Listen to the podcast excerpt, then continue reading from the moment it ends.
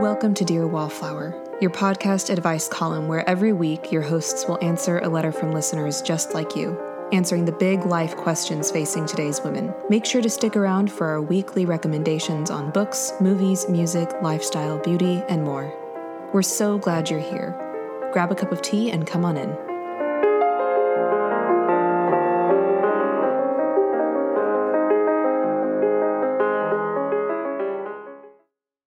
Welcome, dear listeners, to this episode of Dear Wallflower.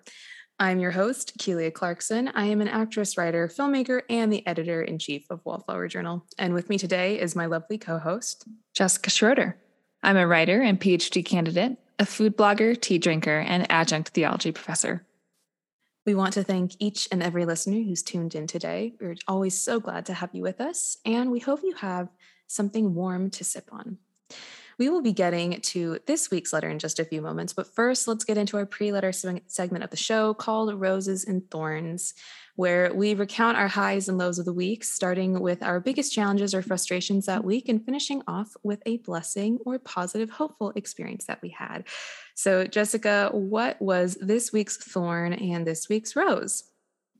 So, my thorn is something that is not just relevant to this week, but the last several weeks. And that has been the difficulty of a Lenten fast. Hmm. so, my husband and I gave up movies, which actually ended up being a really important fast for this season. We had become a little bit too reliant upon them for evening entertainment and like to feel settled and comfortable. Um, I think that that hasn't necessarily been the case in other seasons. That's why I say, you know, I think every year might have to have something different that is unique to what God might be calling you to fast from. And that was for us, it was movies. So it feels kind of silly to admit this, but I definitely found it frustrating at times not to be able to just choose to watch a movie because I had, you know, some free time on an evening or if I if I felt felt tired. But uh, my rose this week is probably more of a bud than a bloom. It is in process and yet to come in fall. So part of this rosebud has been the growth that has come from this Lenten fast. Um, Daniel and I have pressed into the difficulty and found both contentment and joy in discovering new ways or rediscovering old ways of spending our evenings together.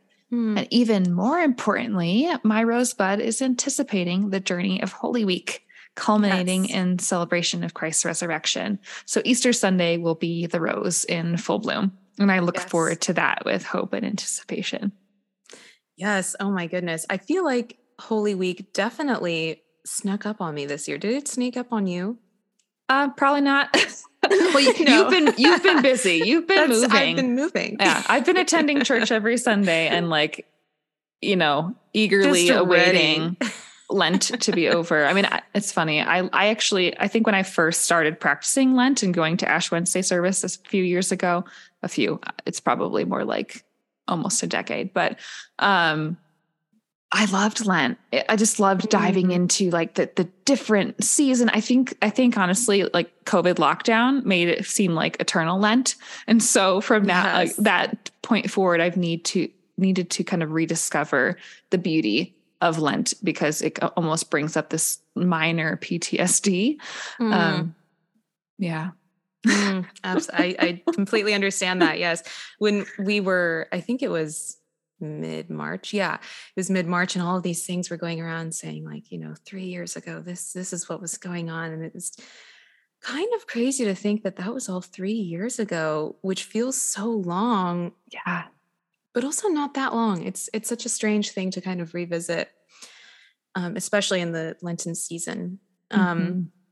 So my thorn this week is not so much a, a, specific thing that happened, but it really just has to do with moving cross country, which has just been a mix of excitement and exhaustion. Mm-hmm. And you know, moving is always just a lot of moving parts. and so we just, you know, we, we did our, our very best to get all of the big things on on to arrive on the same day. And of course some things were pushed back. And so it's it's just kind of this this mess of like, oh my goodness, okay, where when is that arriving? Okay, you know, and and this got pushed back and that got pushed forward and just just the craziness of of trying to settle and feel at home in a new place. But as for my rose, we have started to really feel at home in this new place. um, the place we moved into is just perfect for us. And we just feel so much more at home. We have more room, more amenities. Where, you know, the area we're in is just really peaceful and lovely. I think we both feel like we picked the exact right place. Mm. Um, and we've just felt really taken care of by God in this time. And leaving New York was a mix of difficult um, and also a relief. And, you know, I, I love the community that we had there, but it's also just a hard place to live sometimes. And I was worried that we would move out here and we just wouldn't feel at home. But honestly, it's just felt so right. And like a lot mm. has just really fallen into place. So that is my rose this week. That's so good to hear. Yes. All right. So, just a couple of things before we move on to our letter for this week. If you've been enjoying this podcast, please consider leaving us a review. It really helps to boost the podcast, get it in front of someone who might enjoy it, get something from it, identify with the letter we read that week, and make sure to share with a friend. And lastly, we would love to encourage you to send in your own letter to Dear Wallflower at wallflowerjournal.com. We would love the opportunity to speak into the issues that you are facing today. Okay, so let's move on to our letter for today, which covers the subject of how to hold better conversations. Dear Wallflower, I am a very shy person, and starting a conversation with strangers is so out of my comfort zone. While I may know some things about that person, it is simply easier for me to not engage with that person and simply enjoy their presence, or worse, let a friend or family talk and I just listen let a friend or family talk and I just listen. I know it's a bad habit and I want to get better at overcoming it, but how? How do I get people talking? What if I offend them? What if the conversation leads to a dead end? Or, in other words, how do I get myself talking? Sincerely, Nola. Jessica, what are your thoughts today for a writer? Well, I'm sure all of us could use some work on our conversation skills, both mm. question asking and listening. But it sounds like Nola's struggle is more poignant than the average person's. Mm. I want to commend her for being aware of this gap and desiring to work on it. One thing I want to start off with is that I'm not sure it's helpful to view this situation as a quote, bad habit, as if it's something harmful that she needs to kick. Hmm. The reason I say this is the way that we think about perceived faults can affect how successful we may be in addressing them. I think sometimes we, you know, we think about habits as something that are really, really hard to change. So, Nola, rather than viewing this as a bad habit, I think it's completely fair to recognize that, likely for reasons of both nature and nurture, you are simply not naturally talented at conversing with others. This makes me think of the interaction between Elizabeth Bennet and Mr. Darcy regarding their first meeting when Darcy hardly danced and da- the ladies were left without partners. So when they're hmm. talking about this, you know, at, at um, Lady Catherine de Bourgh's, so Darcy Darcy gives the reason of being ill qualified to recommend himself to strangers. So he explains to Elizabeth, I certainly have not the talent which some people possess of conversing easily with those I have never seen before I cannot catch their tone of conversation or appear interested in their concerns as I often see done. We all have things that we're predisposed to be more naturally good or attra- uh, good at or attracted to, and other things that you're naturally uh, find more difficult.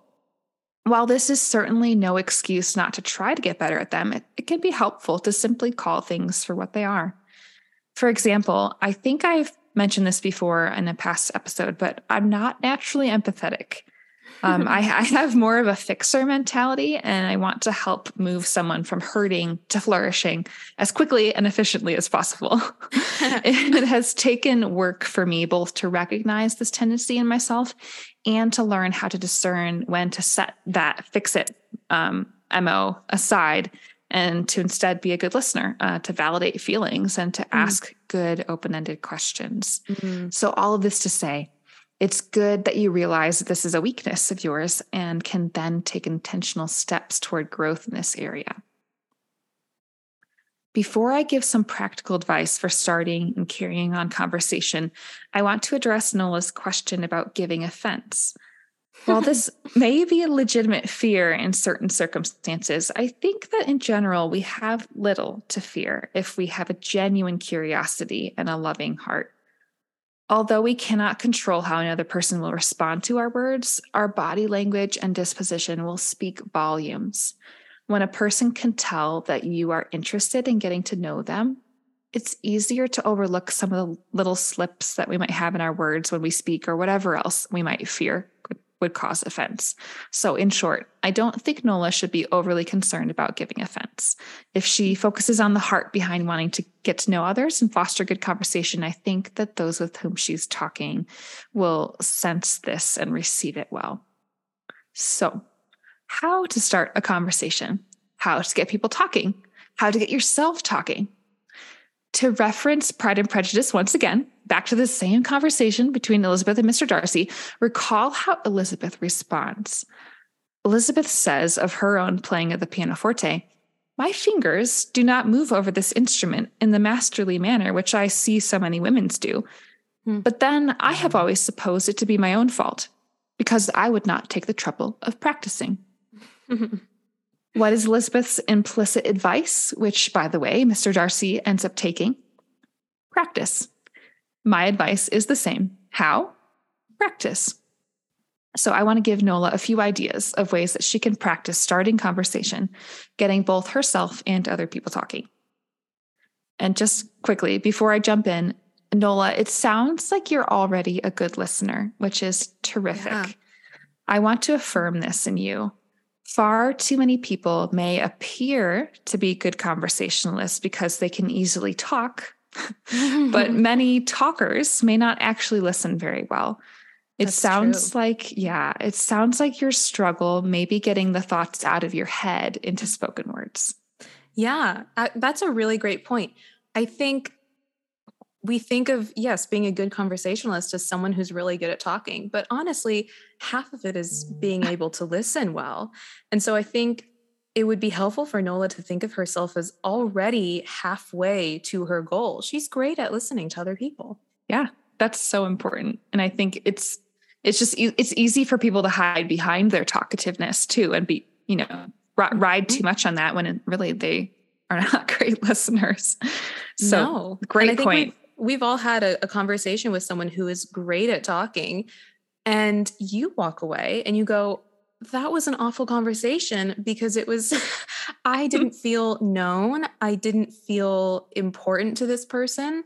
It wasn't um it wasn't fun for me. So yeah. that that's that's a really great point. Yeah. yeah. So she has that gift to give already. That's terrific. So on the other side, um, so Nola, sounds like you've got the listening down pretty well. Here are some tips for practicing the asking questions and the talking part. First, be curious and form that curiosity into spoken questions. Mm. One of the surest ways to ask good questions and get people talking is to be genuinely curious about them. This doesn't mean, however, that you always need to rely on your wit in any given moment. For those of us who struggle conversing with others, it can be more taxing to always be coming up with fresh ideas and questions on the spot. Hmm. Certainly, genuine curiosity can help you to form questions in the moment, but don't be afraid to consider what sorts of things you are genuinely curious about and apply these as appropriate to the variety of people with whom you speak.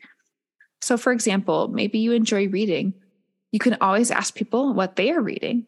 Mm-hmm. And if they don't happen really to be much of a reader, then maybe you can ask what their favorite book was that they once read, or if there's anything that they hope that they would read someday down the line. Consider what you're generally curious to know about people and use such curiosity to foster thoughts that you form into questions to ask. Second, and relatedly, ask open ended questions. Nothing stops conversation like a simple yes or no question. It's just, yeah. you know, you say one word and then it's over. Um, unless someone really, really wants to um, keep going, which sometimes they do. Just it's better to try to ask things that don't have a simple yes or no. Um, so instead of, do you like blank? Ask, what is your favorite blank? Or what do you like about blank? Mm-hmm. Form your question in a way that gets people to share more And when they stop talking, ask a follow up question to learn more about what they already said. A key here is listening to understand and to get to know them. Mm-hmm. Again, be genuinely curious and form that curiosity into words that you can speak in the form of an open ended question. And third, have a few go to questions stashed in your back pocket. This addresses the question or fear of what if the conversation leads to a dead end? This is actually quite common in conversations between people who are just getting to know each other. You're still figuring one another out, learning one another's communication style, even feeling out one another's senses of humor. Mm-hmm. So basically, I want to one, affirm that it's normal to hit dead ends, and two, that these can be overcome by having some go to questions to which you can resort when the former topic falls flat.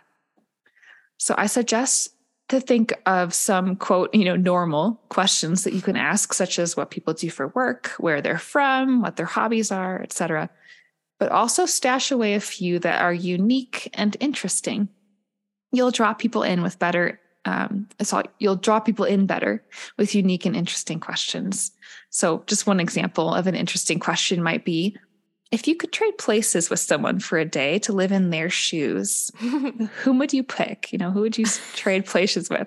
Um, who would these, you pick, Jessica? That's a great question. Like, I like, I don't even know if I answered my own question. Hmm. I guess it would depend, like, about it. real person or like in a novel.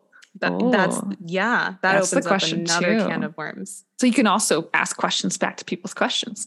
that's another. You, you, can answer a question bonus. with a question. Yes. Um, so these sorts of questions catch people off guard in a good way. It gets them thinking about deeper things like what they value, whom they admire, and what they're curious about. So, like Keelia, you asked me who would I trade places with? I'm like off the bat, I'm like, gosh, I don't know. Like, a, uh, uh, part of me is like, well, if it really happened, I would really want to think it through. Well, you know, this, but at the same time, it's also like, well, initially things come to mind, people that I I admire. So maybe that's people that whose podcasts I listen to, or yeah, um, someone in a book that isn't real, but it would be cool to live in their shoes, like yeah. Elizabeth Bennet to be a mistress of Pemberley. That would be pretty cool. yeah, absolutely, she immediately comes to mind. so easy answer there, but so much yeah. more to dig into. See, it's a it's a there's a deep well in those interesting yes. questions. So I realize that all three of these um, these suggestions are totally interrelated, um, but they are a basis of fostering good conversation. Curiosity and good, prepared question asking that both gets and keeps people engaged in sharing. So, Nola, while you may be shy, you are capable of conversation. Mm. Don't be afraid to start small and take intentional steps to practice. If you put in the work, like practicing scales on the piano, Eventually, your tongue will learn new rhythms of interaction and you'll grow in confidence in your ability to talk and get other people talking. Amazing. I love, love, love your thoughts. I feel like a younger version of myself could have written this letter. Mm. I really identify with our writer's shyness and her um, difficulty with feeling like she knows how to hold a conversation, how to engage with someone in a way that they will like and respond to, and how to know what to say next. Because as soon as we feel a conversation lull, we go into panic mode and you know we take a sip of water just to fill the space or you know buy some time or just repeat what we said you know or pretend to be distracted by something happening outside the window i have done all of these things before mm. i completely understand her desire to just let the other person talk this is something I've been guilty of. So, speaking as someone who shares this comfort zone with her, who would really just rather stay quiet and just listen uh, instead of get involved or you know think of something interesting to say um, i want our writer to hear this i know it's uncomfortable and it's not your natural gift but you can learn how to hold better conversations you can hold conversations that are life giving and interesting and worth having. I know it's easier not to in the moment, but I think in the long run, she will be glad if she learns how to converse well. So I think first, it's helpful for a writer just to begin thinking of herself as someone who has something interesting to say. This was always my issue. Mm-hmm. I did not see myself as someone that anyone wanted to listen or to know about, uh, to listen to or know about, I mean. So I would keep quiet. But once I started becoming more comfortable with myself and more willing to let myself be known through conversation, it became easier to hold conversations with people that I didn't know very well or even at all. And sometimes I've even found it helpful to almost play a character or a different version of myself. And I don't mean this to say don't be genuine. But what I mean is, we each have different parts of ourselves and our personalities that we show at different times. And I'm willing to bet that our writer can be friendly with maybe her best friend or her sister or her mom. So I think our writer could benefit from seeing herself as friendly and almost pretending to be friendly or more confident. And from there, she could start feeling like it just comes more naturally to her to mm. be those things with other people, with strangers. Um, moving on, towards the end of her letter, she poses a few different questions. So I, I want to try to answer each of them. So, first, she asked, How do I get people talking? I have said this before, and I'll say it again. Mm-hmm. The easiest way to get someone to talk is to ask them about themselves to show genuine interest in where they're from, what they do, what they did last weekend, what show they've been watching lately, or who they would be if they could switch yeah. lives, yeah. anybody for a day, dead or alive, fictional or non-fictional, pick. Heck, even an animal. I don't know, like a talking. Yeah. You can you could switch places with Mr. Tumnus in Chronicles of Narnia. Great choice. That's a great choice. People love to talk about themselves.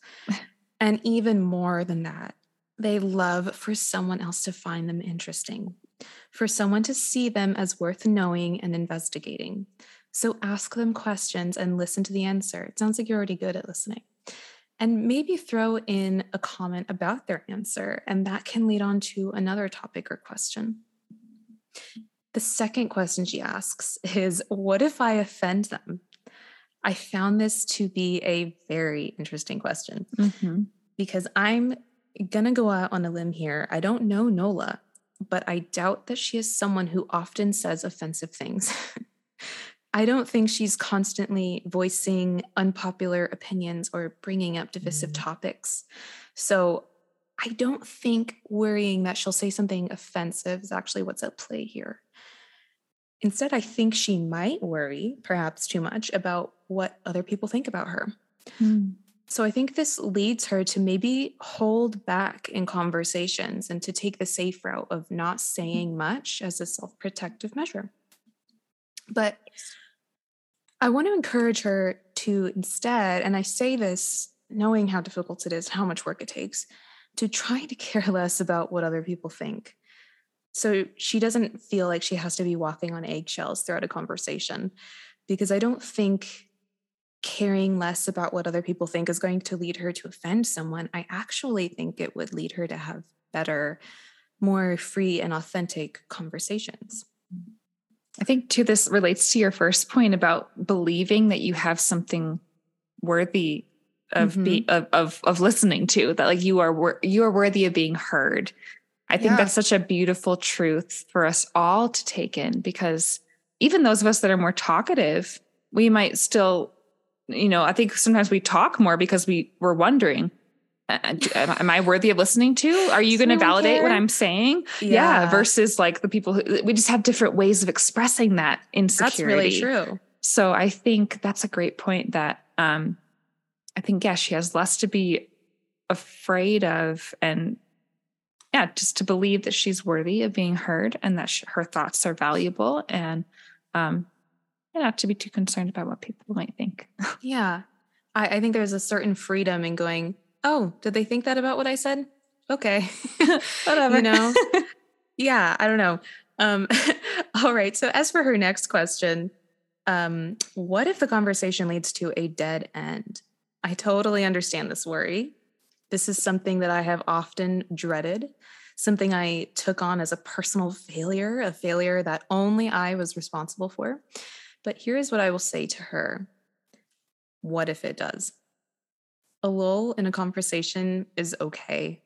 It's happened to every person alive. And even more importantly, it's not her fault alone. Mm. There's another person in this conversation. They're letting the lull happen too.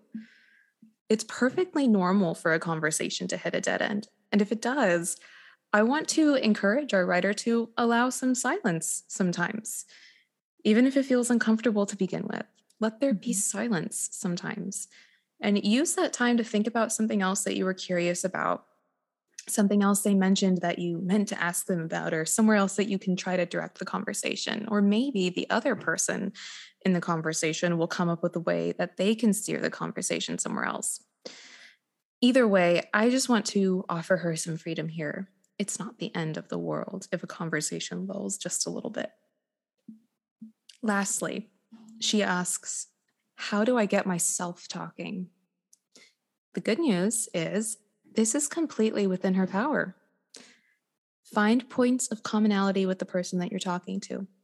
Say they're from Italy. Well, you can say, Oh, what part? You know, I visited that area a few years ago and I absolutely loved it. Then ask a few questions about their hometown. Keep on coming up with points of commonality. And if someone asks you a question about yourself, give them a real answer one that you'd want them to give you if you had been the one to ask the question. Allow someone to be interested in knowing about you. See yourself as someone worth knowing about. Be willing to share about yourself rather than giving vague answers. Don't think to yourself, oh, it's just, it's not that important that they know this, or, you know, they probably don't care about this. Let them listen to you speak. They asked you a question. So, overall, I just want to encourage our writer to approach these situations where she's having a conversation with someone that she doesn't know well with a more carefree attitude. Mm. Don't let it matter that much to you, meaning, don't allow how this conversation goes to inform you of your ability to hold conversations in the future. I promise you, as soon as you let go of some of this anxiety and allow yourself to care just a little bit less, you'll find that you actually start having better conversations. I hope that we were able to offer our writer today some helpful words, and I wish her the best of luck in her future conversations with strangers. All right, so it's time for the May We Suggest segment of the podcast where we suggest to you the things that we have been reading, watching, eating, or wearing this week that just made us really happy to be alive.